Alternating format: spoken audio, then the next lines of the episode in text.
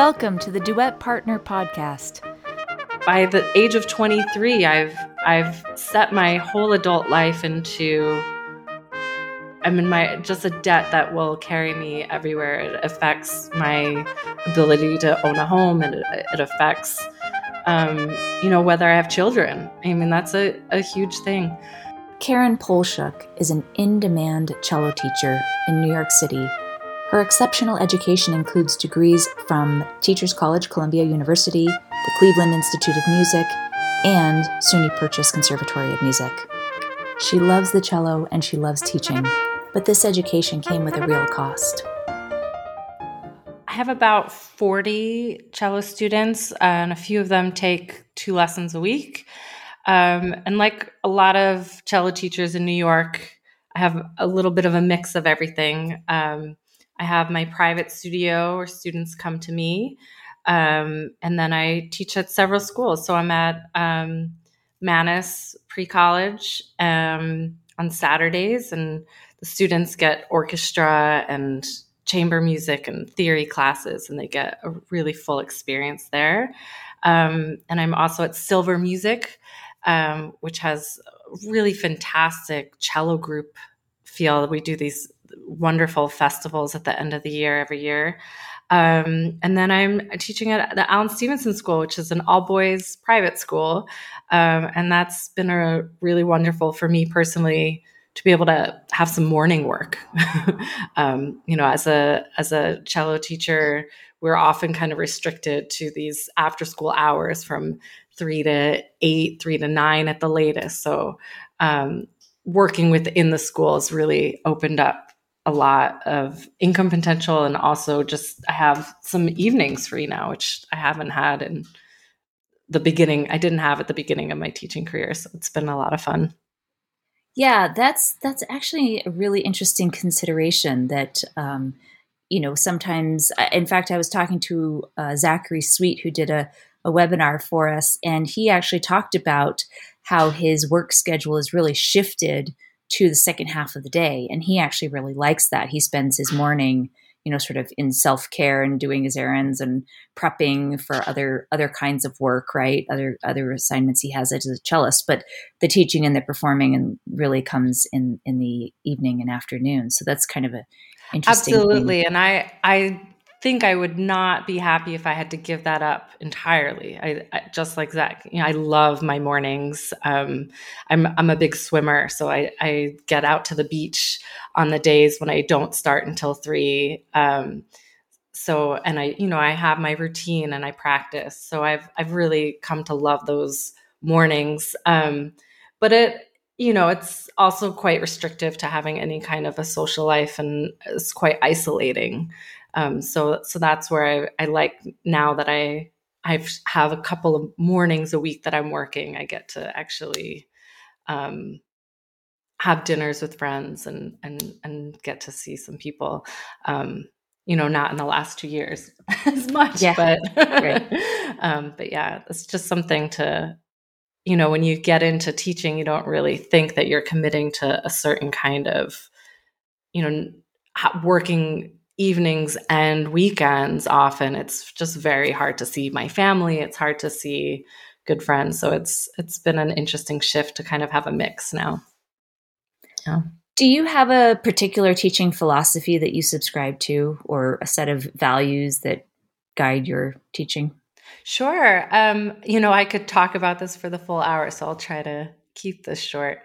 Um you know for me my main goal with teaching is really just infusing my love for cello and learning and encouraging a just a lifelong curiosity about just the excitement of what it is to play and learn and connect with each other and find the solace of the cello you know? Um, it's been such a powerful thing to watch my students in these last few years in such a troubling time be able to come to their cello and have that be their steady rock. Um, and so that's been really special. That's i think that's my starting point for everything.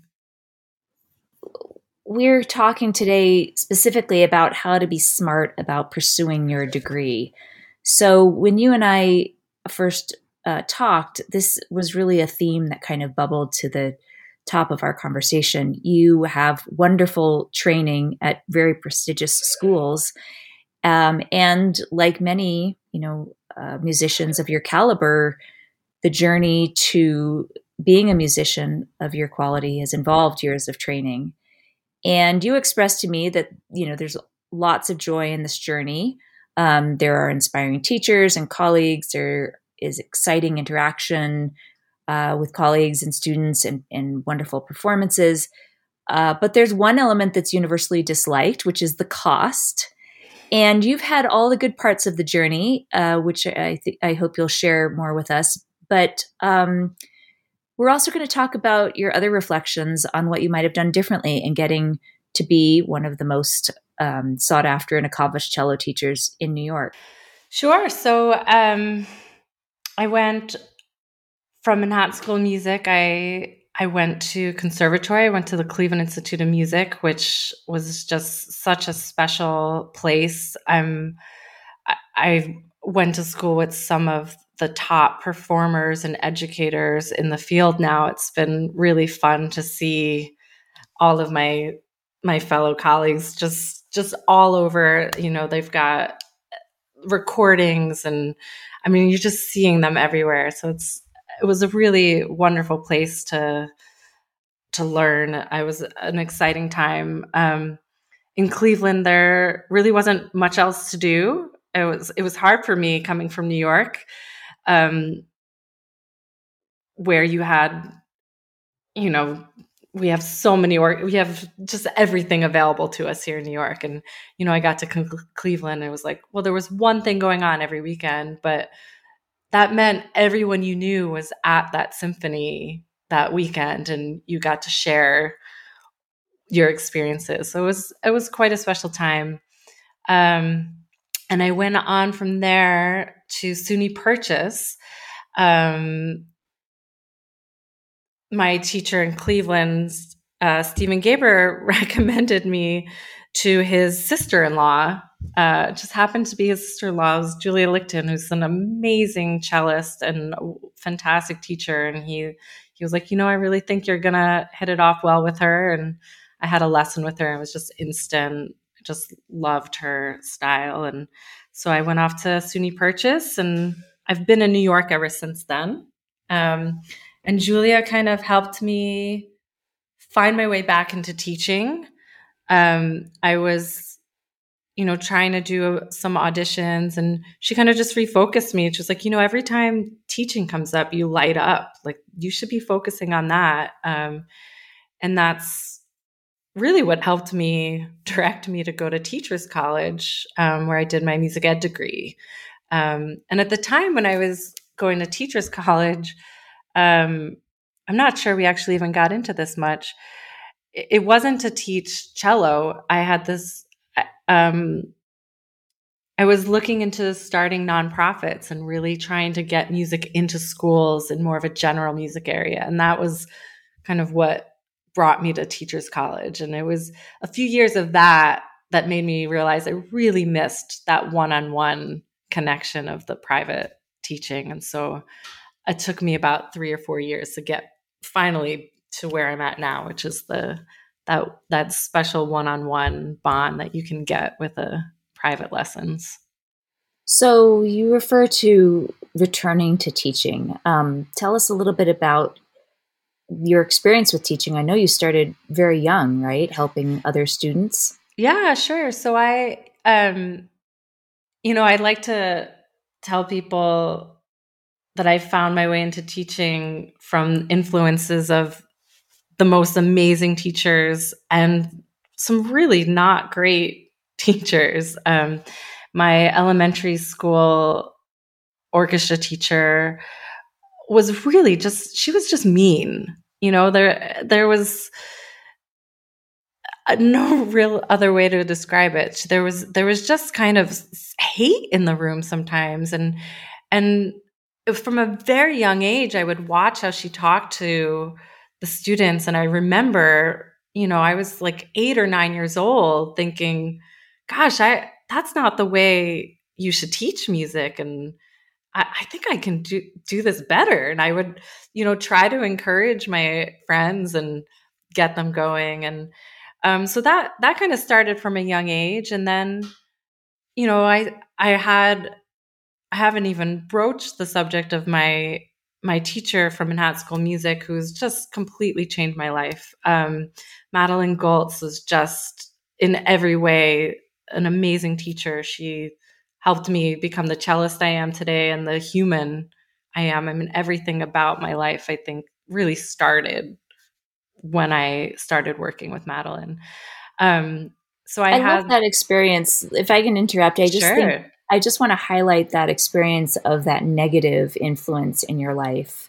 I think a lot of times, you know, teachers are so adored and revered, and they should be, right? Because um, we do have so many wonderful teachers in our life who inspire us. But I know in my life too, sometimes our actions are in in as a as a result of sort of pushing back on something that we don't like, seeing somebody that we don't want to be. Oh, and yeah. I think that that's a really powerful, fa- powerful influence. And it sounds like it set you on an interesting path. yeah, absolutely. Powerful is exactly the word I would use. I think, you know, just really seeing how one negative word and one comment can really turn someone off to to just dislike what they're doing um and and just watching my friends kind of just turn off you could just like see their light kind of turn off and um i was very fortunate to have my outside sources of love. I had the New Jersey Symphony too with Barbara Barstow, just like amazing spirit, just really just so much love everywhere in music. So it was, you know, those kind of bouncing off of each other. Um, so I, you know, my high school, luckily, I got back to having a good, an amazing teacher within my public school. So um, Lynn Berry was the high school orchestra teacher and she she really took me on as a teacher um, she had me as a freshman in high school lead some sectionals with the cellos and and she really i feel like helped me see myself as a teacher because she she treated me like one she kind of you know would talk to me about certain things and um, the band teacher who I didn't have a class with until I was a junior or senior in high school, he knew what I was into with the music and I would go in during my free periods and we would talk about music. And so they the two of them really treated me a little bit like a colleague and I think that that helped influence me for sure just to to see what teaching could do.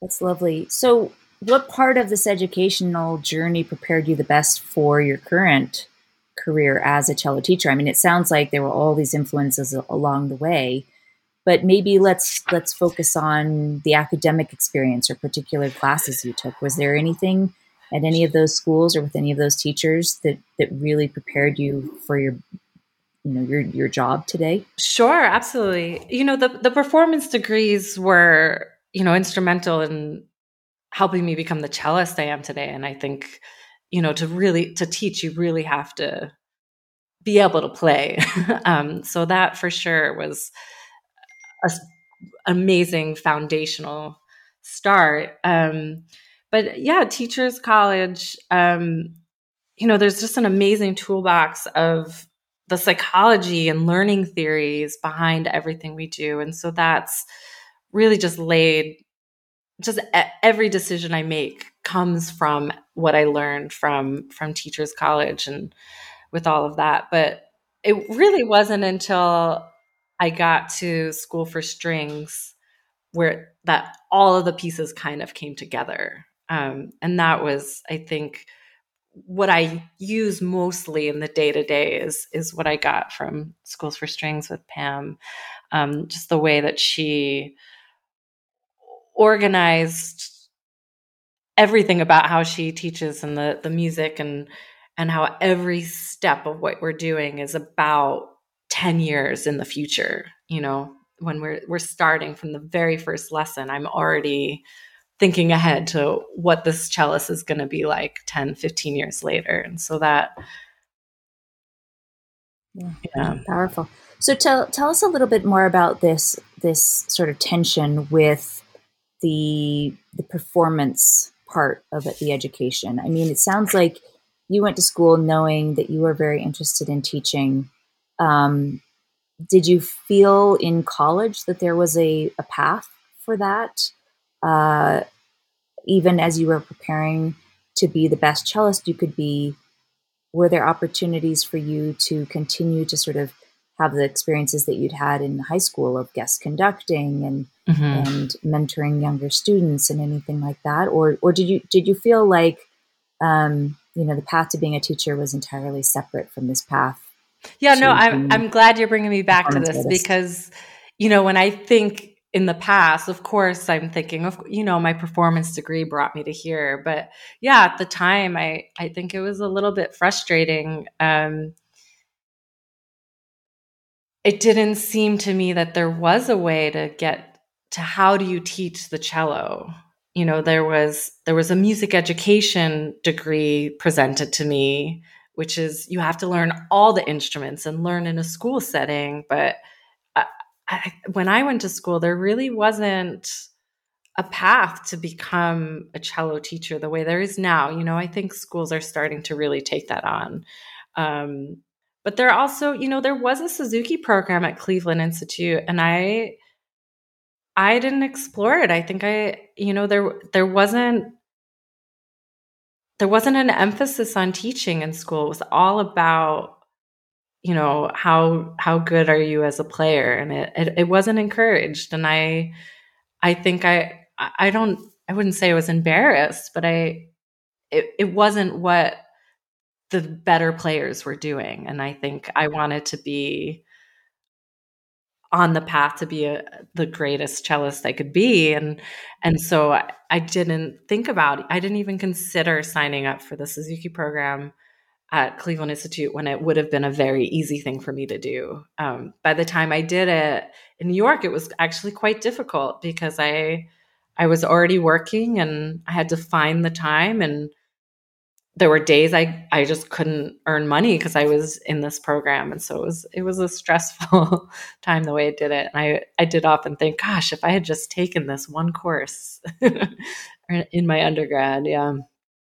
So, continuing those reflections, what other advice would you give to musicians who know that they're interested in going into teaching, um, but kind of get caught up in this uh, system of conservatories or music schools, of, really of any genre, preparing people to perform instead. Do you think there's sort of an either or there, well, or now, do you?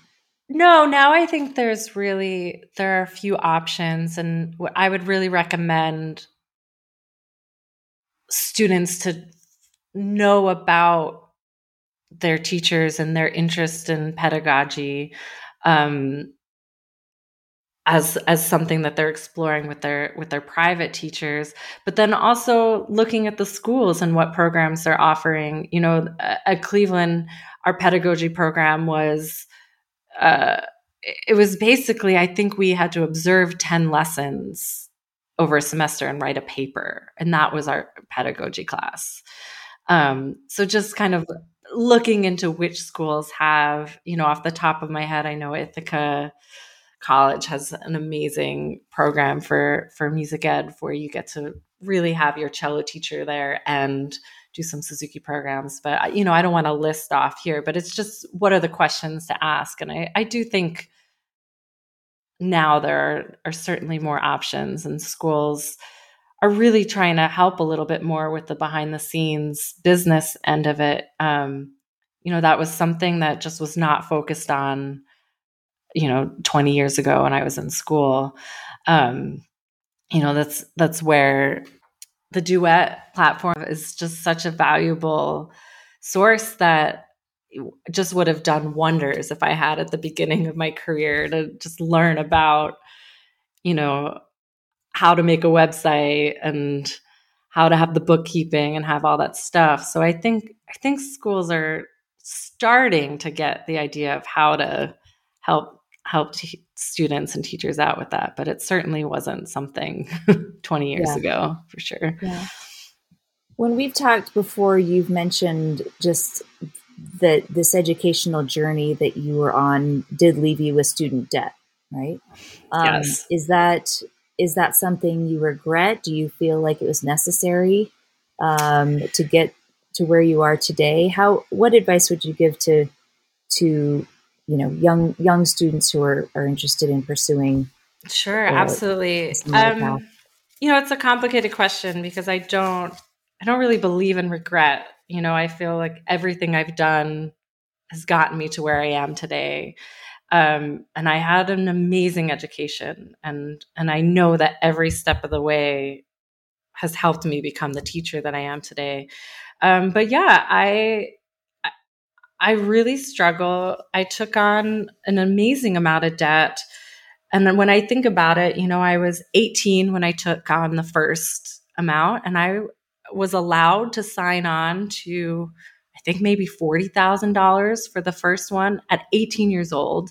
You know, and you think about when people buy a house, what they have to go through to take on that loan.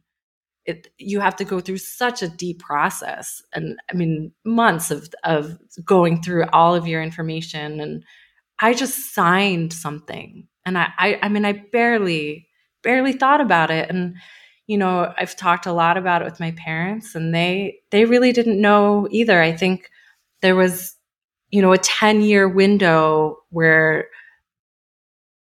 college education was just so astronomical but it was before everybody knew how bad the, the debt the student debt and loans would be and and i I've seen I have colleagues about 10 years younger than me that didn't fall into the trap. So I'm I'm hopeful that that students are kind of learning from my experience. But um, yeah, I was 18 when I took this first debt, and then I went on to purchase college. I took on some more, and then I took on almost another 40 for teachers college. Um, and in the end, you know, it's by the age of 23, I've I've set my whole adult life into I'm in my just a debt that will carry me everywhere. It affects my ability to own a home, and it, it affects, um, you know, whether I have children. I mean, that's a, a huge thing of it now. Um, but you know, you don't necessarily need your big name school for your undergrad. I, um, grad schools give a lot more money to students because they they assume that the student is on their own um, you know, when I was in undergrad, they took my parents' financials, even though my fin- parents weren't able to help as much as they wanted to because they had other expenses. You know, college give you they give you their financial aid with your parents in mind for your undergrad. So I, I would really recommend finding your cheapest option for your undergrad and then you know for grad school you can you can get a little bit more financial help um, without the loans um, in grad school. And there are certainly ways to do it without taking on the debt. And I think I don't even, I, I barely even questioned a different path when I was 18. It was, oh, you have to take on student loans because this is a school you have to go to. And there wasn't much more to it at that time. So, I, you know, I think just kind of looking and seeing what are other ways to get the same kind of education without taking on student loans yeah well no I, I, appreciate you being so honest about that it's i think it's something that we don't talk enough about but that um, you know musicians in particular probably suffer under you know um, in, in, in, greater proportion than some other industries because the education is mm-hmm. often so so demanding and so high um, that, that yeah, I, I, think there there are probably many yeah. of our listeners, many of our teachers who are in that situation. So, and when you're a young kid and you, you know, you want to be, you want to be the best cellist or best student or whatever you're going for, you know, I you get into this amazing school and it was like you How know you cleveland no? institute yeah. was such a reach school for me and i i just i didn't even think about it i was like i have to go here you know the schools where I m- might have been able to get a scholarship i was just like i didn't even want to think about it. I wanted to get into the hardest school.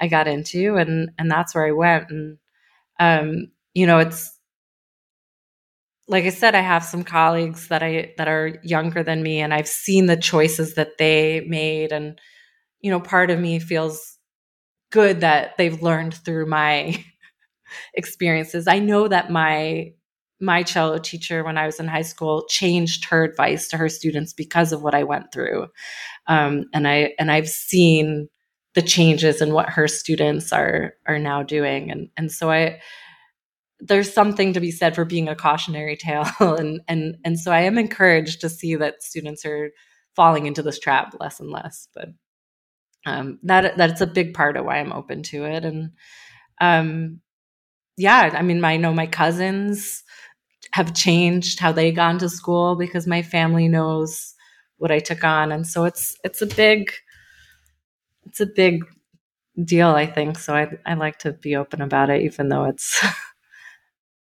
yeah yeah. Well, very very helpful, very insightful. I am I have a daughter applying to college right now, and we're we're having these same conversations, even if she's not applying to conservatory. So I think it's a it's a great perspective for anybody who's who's considering that next step in life. Um, we I know you've mentioned so many teachers um, already in our conversation, but I'm wondering if there's one who really just stands out for you, and if you could share with us what made them the most influential of all of your wonderful teachers? Sure. Um, yeah, I mean, without a doubt, um, Madeline Goltz, I've, I've already mentioned, she, you know, I was with her from the ages of 10 to 18.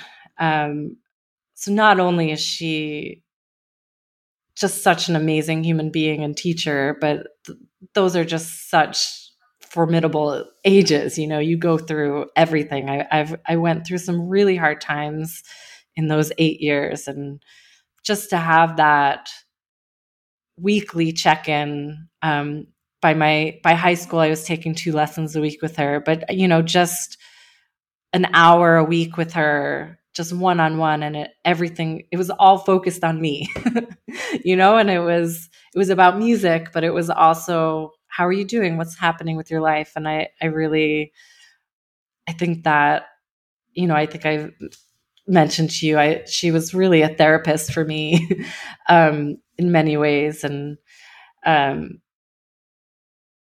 I, I don't think I would be the person I am today without her influence. So I I still refer to her as my teacher, um, which I laugh about because I I taught with her for about six or seven years at a school, and and I still when I talk to about her to other people, I say, oh well, my teacher, this and that. You know, it's been like thirty years since I've.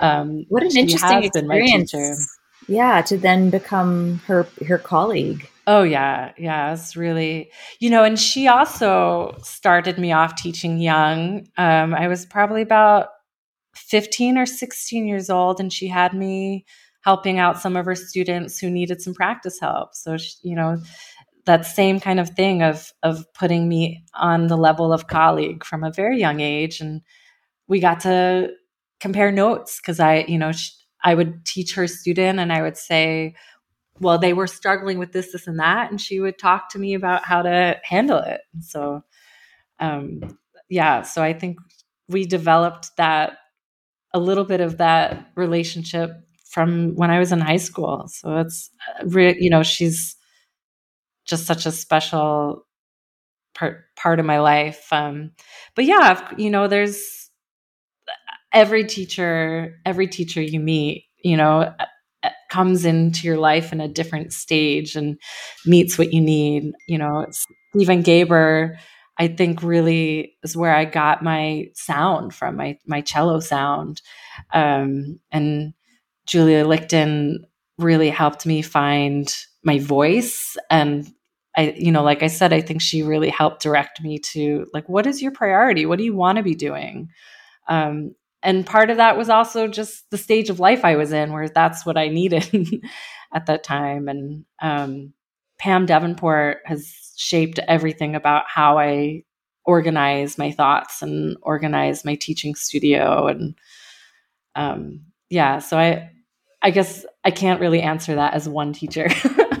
Madeline's my go-to my first answer but yeah every teacher um, and that's a big part of what brought me to teaching is knowing that special relationship and and what that teacher can do to a child's life is really what drew me to teaching. Um, and what you know when i said i, I really missed that one-on-one when i was doing a lot of the nonprofit in the schools work is i really missed that that connection between you know the adult and the student just that that one-on-one time.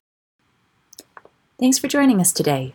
To learn more about how duet can be your digital partner in managing your music studio visit duetpartner.com and don't forget to rate this podcast on apple and spotify we give monthly prizes to those who take the time to rate us on those platforms. Thanks.